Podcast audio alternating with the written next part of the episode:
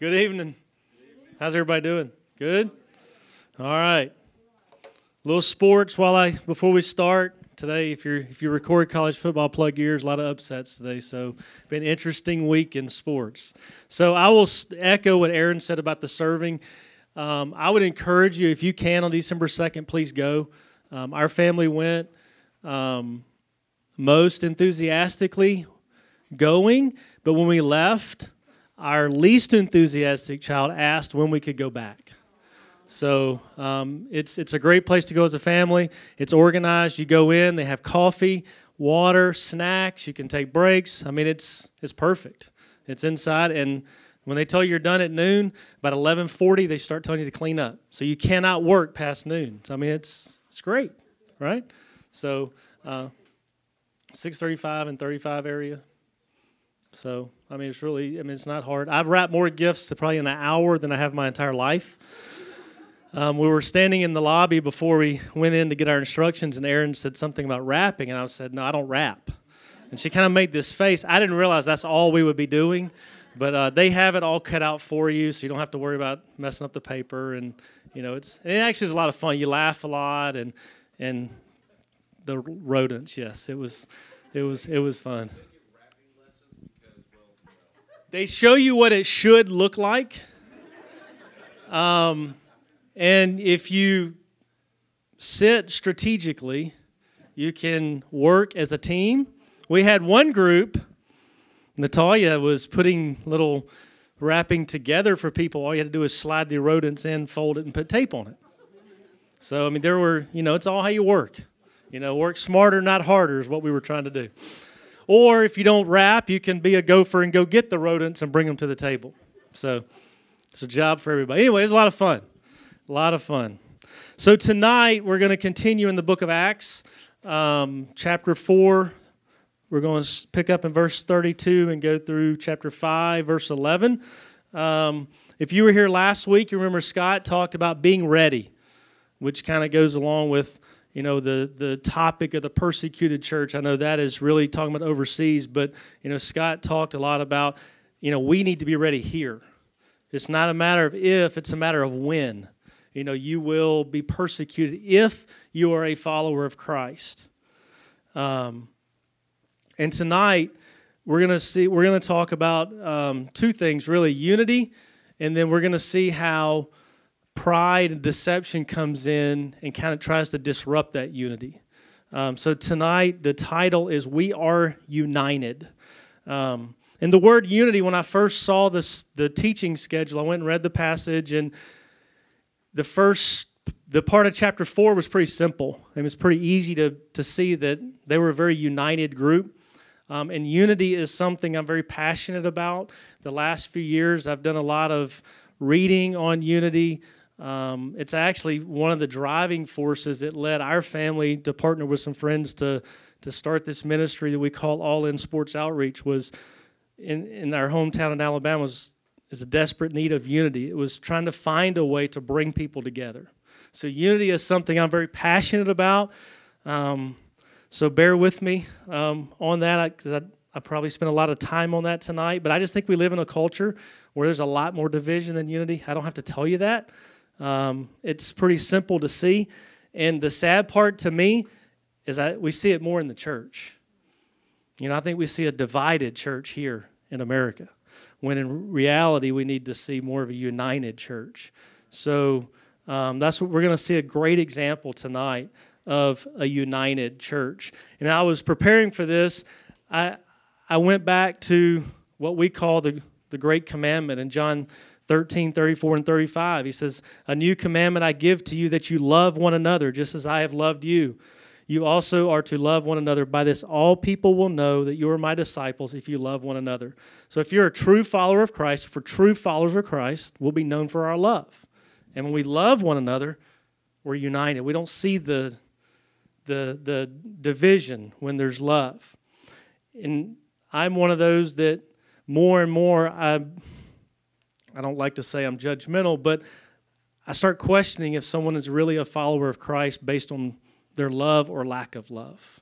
That's a struggle I deal with a lot today.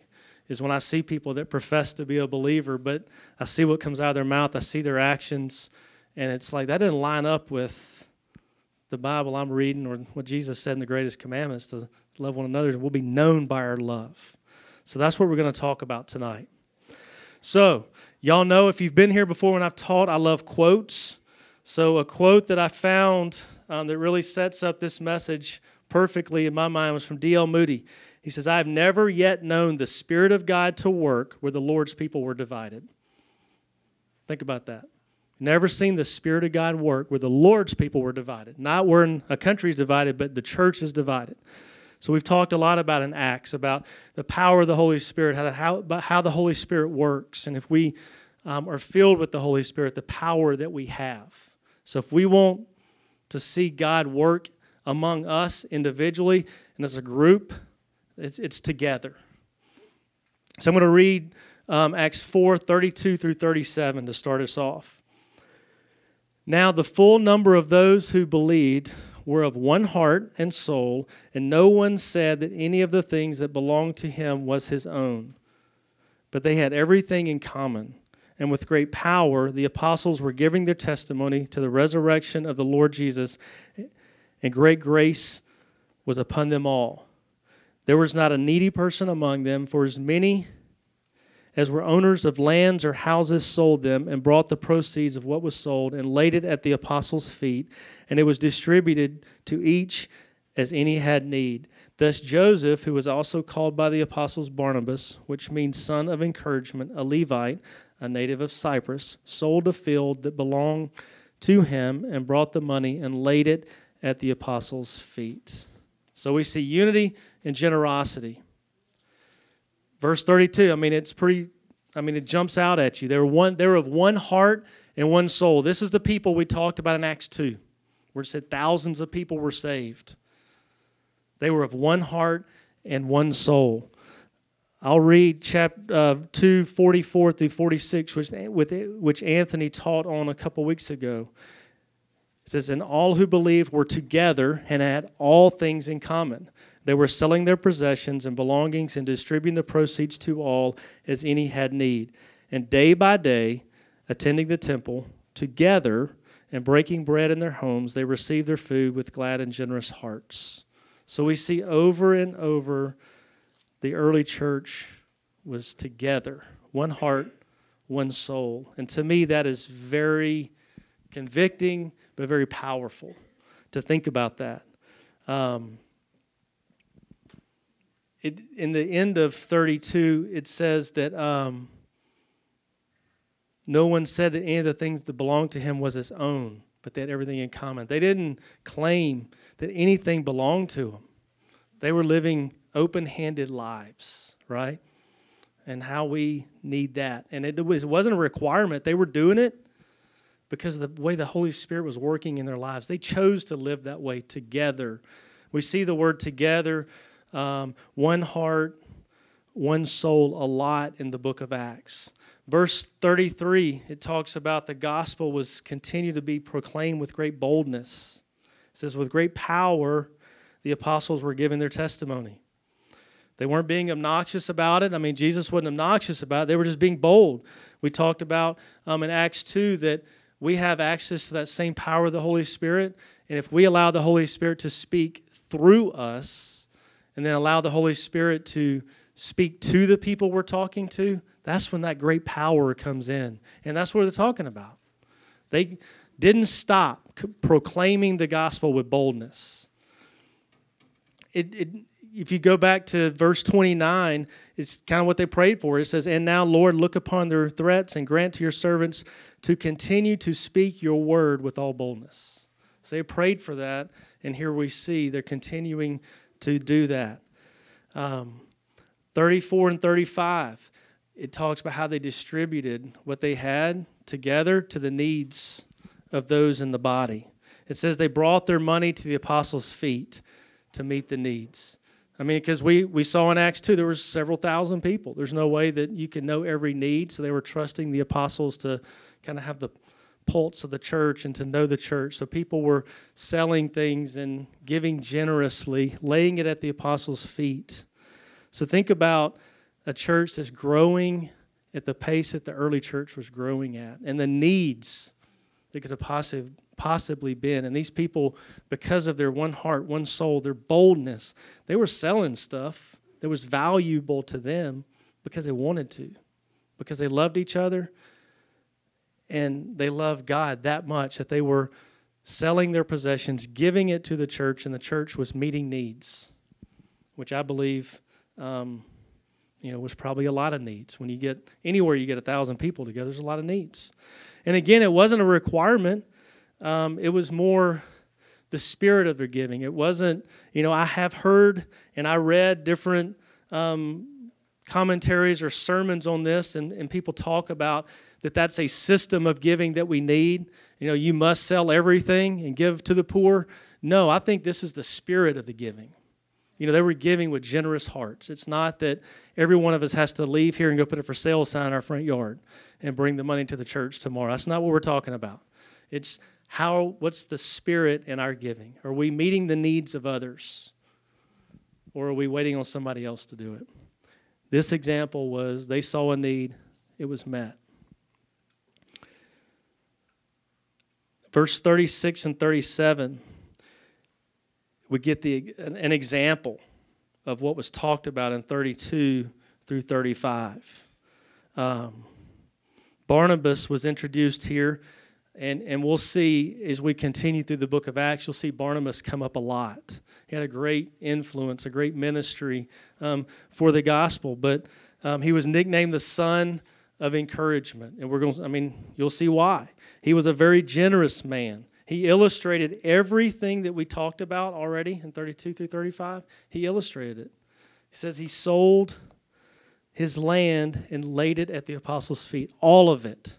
He didn't keep anything. He didn't give 10%, 100%. He laid it at the apostles' feet. What an example of encouragement of someone living um, a life that just sold out for God, just generous um, heart, generous living. So I think in this first section, um, before we get into chapter 5, I got to think about it. I got to think to myself, at least, it's, a, it's an example of a spirit filled life, or if you want to look at a church, a spirit filled church. If you're living a spirit filled life, you're experiencing unity. You're bold in your faith, and you're generous. So, is that true of me? Is it true of you? Are you living that daily, that spirit filled life? Are you experiencing unity in the body? Are you bold? Are you generous? Is that true of our class? or the church as a whole, not just Prestonwood. You know, I personally think we need more um, people that have that passion and that fire to daily live that spirit-filled life, because that's what that's what's going to bring us together. And I just think if we lived every day with a heavenly focus, um, like the early church, we would experience the unity that all of us desire all of us talk about every day, whether it's at work or home or you read online, we, we're all sick and tired of the division, right? Everybody wants unity. To get it, if we have a heavenly focus every day, we're not going to care whether somebody says Merry Christmas to us or not. We're not going to care if somebody stands or kneels for the national anthem. That's, it's not going to matter, right? We're not going to care if somebody's conservative or liberal. We're going to care about if they know Jesus. That's what the early church is teaching us. Is that all that matters, we have access to the power of the Holy Spirit. If we seek that every day, we're going to live with boldness and all this other stuff that divides us, it doesn't matter.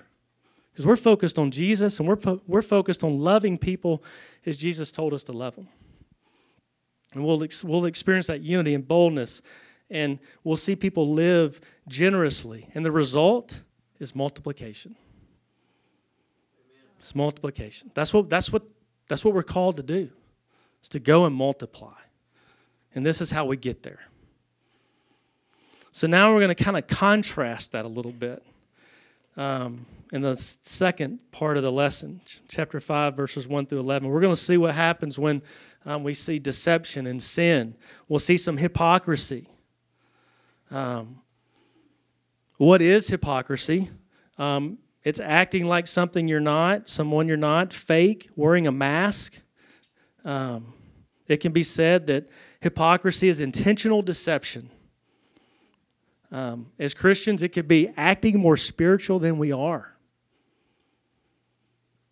When I thought about that, that kind of hurts a little bit, right? I think we've all been through times in life when we want to appear more spiritual than we are. We want to appear more uh, perfect than we are. We want to live a lifestyle that we can't afford, right? And it's all, it's just a facade. And that's what we're going to see. And I was uh, researching for this part of the lesson. I, I read about a pastor of a church that was growing and they needed to build a new sanctuary. They didn't have a lot of money, so it had to be very modest and they had to get very creative. So he meets with the architect. He tells the architect, hey, we don't have a lot of money, so let's, let's make the worship center, let's make it simple. But the entryway, it needs to look very good. It, it needs to be very impressive. And the architect says, absolutely not. The church needs to be truthful. The church stands for truth and honesty. The church I designed, this is what the architect tells the pastor, will not have a facade because that's what you want. The building should tell the truth, not pretend to be what it isn't.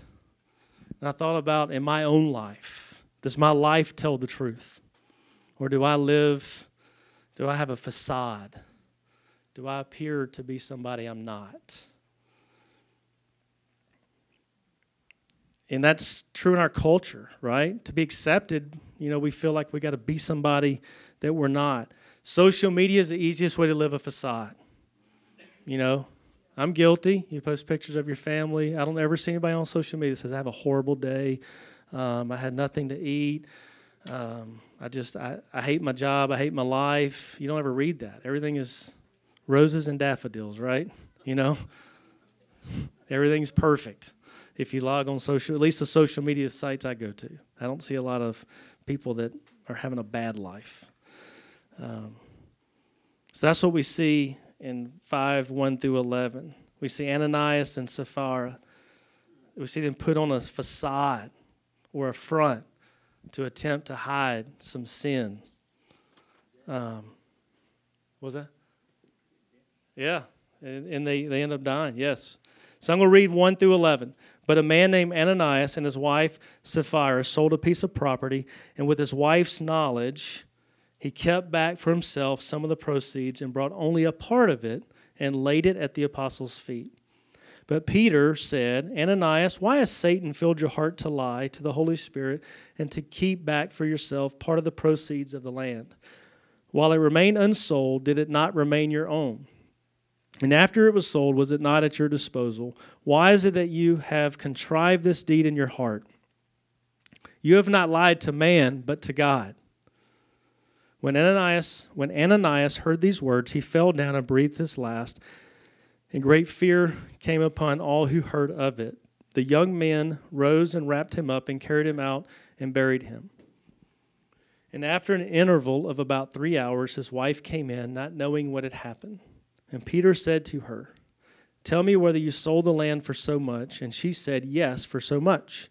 But Peter said to her, How is it that you have agreed together to test the Spirit of the Lord? Behold, the feet of those who have buried your husband are at the door, and they will carry you out. Immediately she fell down at his feet and breathed her last. When the young men came in and found her dead, they carried her out and buried her beside her husband. And great fear came upon the whole church and upon all who heard these things.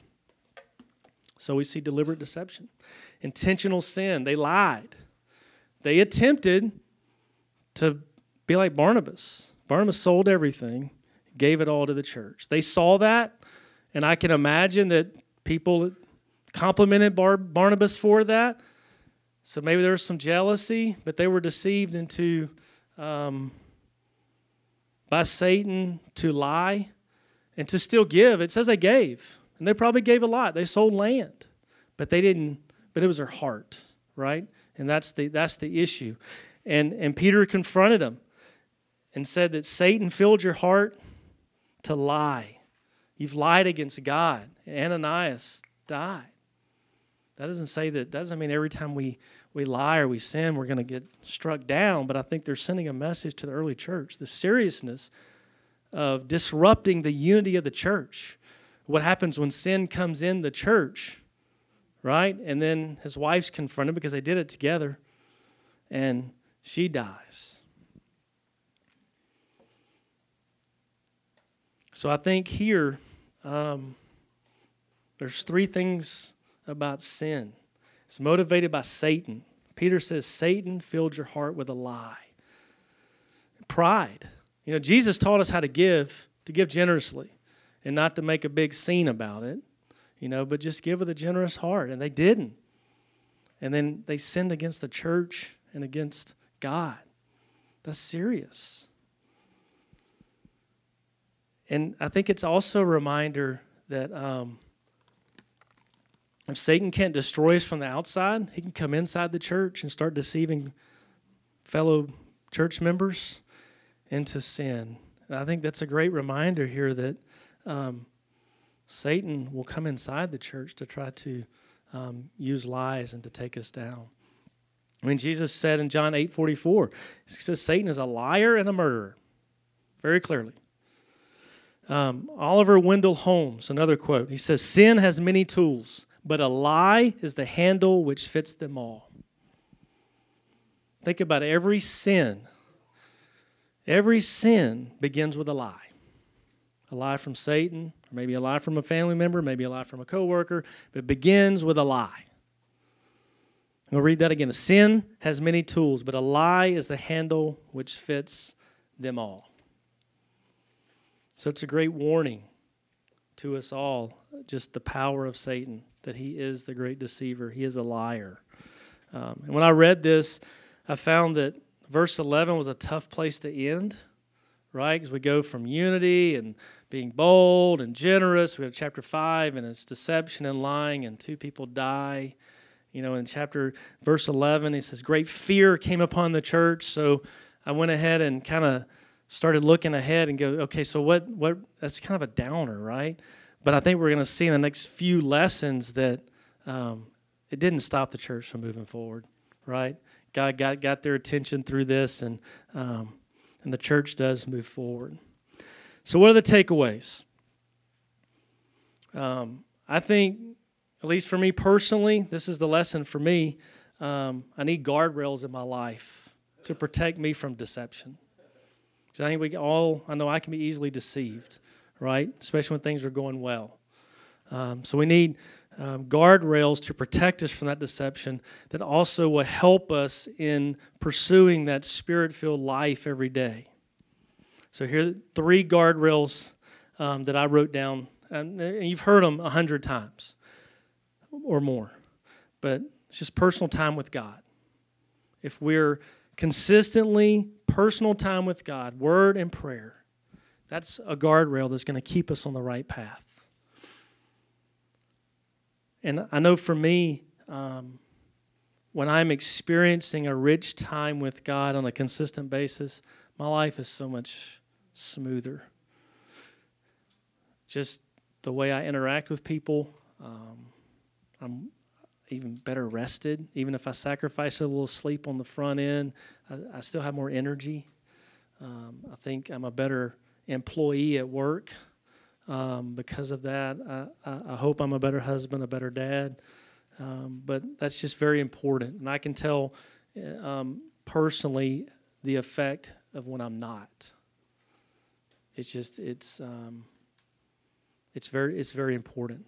The second guardrail against deception is accountability. You got to have accountability in your life. If you don't have someone or a group of people that hold you accountable, you're set up for failure. It's plain and simple. We can't do it alone. Um, I got a couple guys that'll text me. Um, not every day, but we do text back and forth. And sometimes it's, hey, what'd you read in your Bible this morning? Um, or what's God teaching you today? Or something like that. You've got to have that. Or somebody that's going to say, hey, I, I noticed that you're not yourself, or I notice you're doing this. You need that in your life.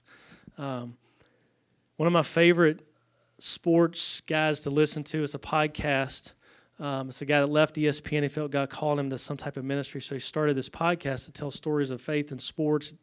releases them twice a week, and every guest, I think they've done 50 episodes now. He asked he asked them one question at the very end: What's God teaching you today? And I tell you, when I listen to that driving to work or or coming home, and I I, I love to.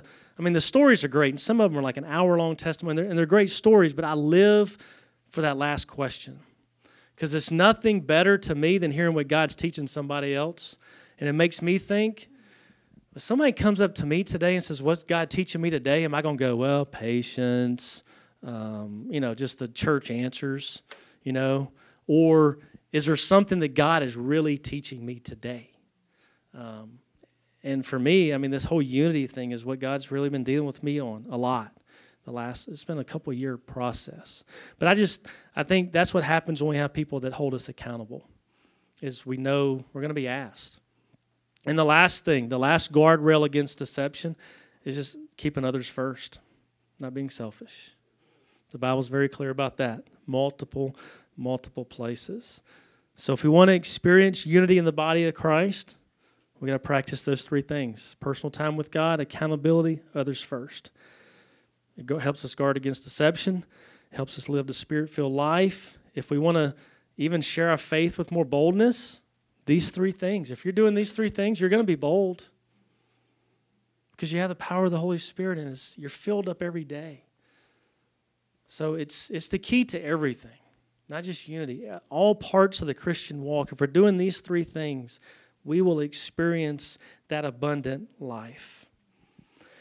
And another thing is when we're living like this, through the power of the Holy Spirit, we're experiencing unity. Guess what?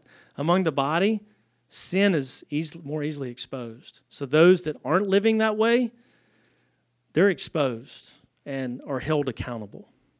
So as a body, if we're all seeking to live like this, a spirit filled life, then those around us that aren't get uncomfortable. So I think it's, I mean, plain and simple for me, it's time to stop playing Christian. It's time to stop coming to church just to check the box. Um, I think Scott said it last week, um, talking about we need to be Luke nine twenty three followers of Christ, um, and that's what that's what this is talking about. And it, it goes back to that unity produces multiplication. So I'll close with um, Philippians two three through five. Do nothing from selfish ambition or conceit, but in humility count others more significant than yourselves. Let each of you look not only to your own interest, but also the interest of others. Have this mind among yourselves, which is yours in Christ Jesus. Saying, let's just all this week start tonight, tomorrow, try to implement those guardrails in your life and to seek unity in the body Let's focus on what unites us. That's Jesus, not what's divides us. Because if we focus on what divides us, we'll stay very busy because there's a lot.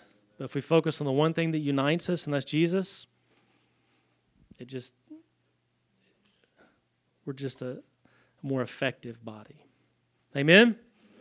All right, let's pray. Excuse me.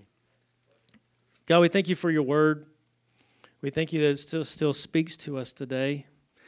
And God, I, I thank you for the reminder of the power of unity, the power of the Holy Spirit, but also the reminder of the power of sin.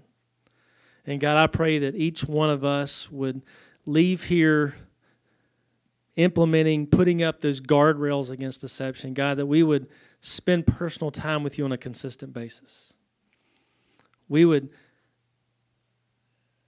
be accountable to not only you, but to others we would hold others accountable. And God, that if we're not, that we would do so starting now. And God, that we would um, see others first. We would meet, we see a need, we meet a need.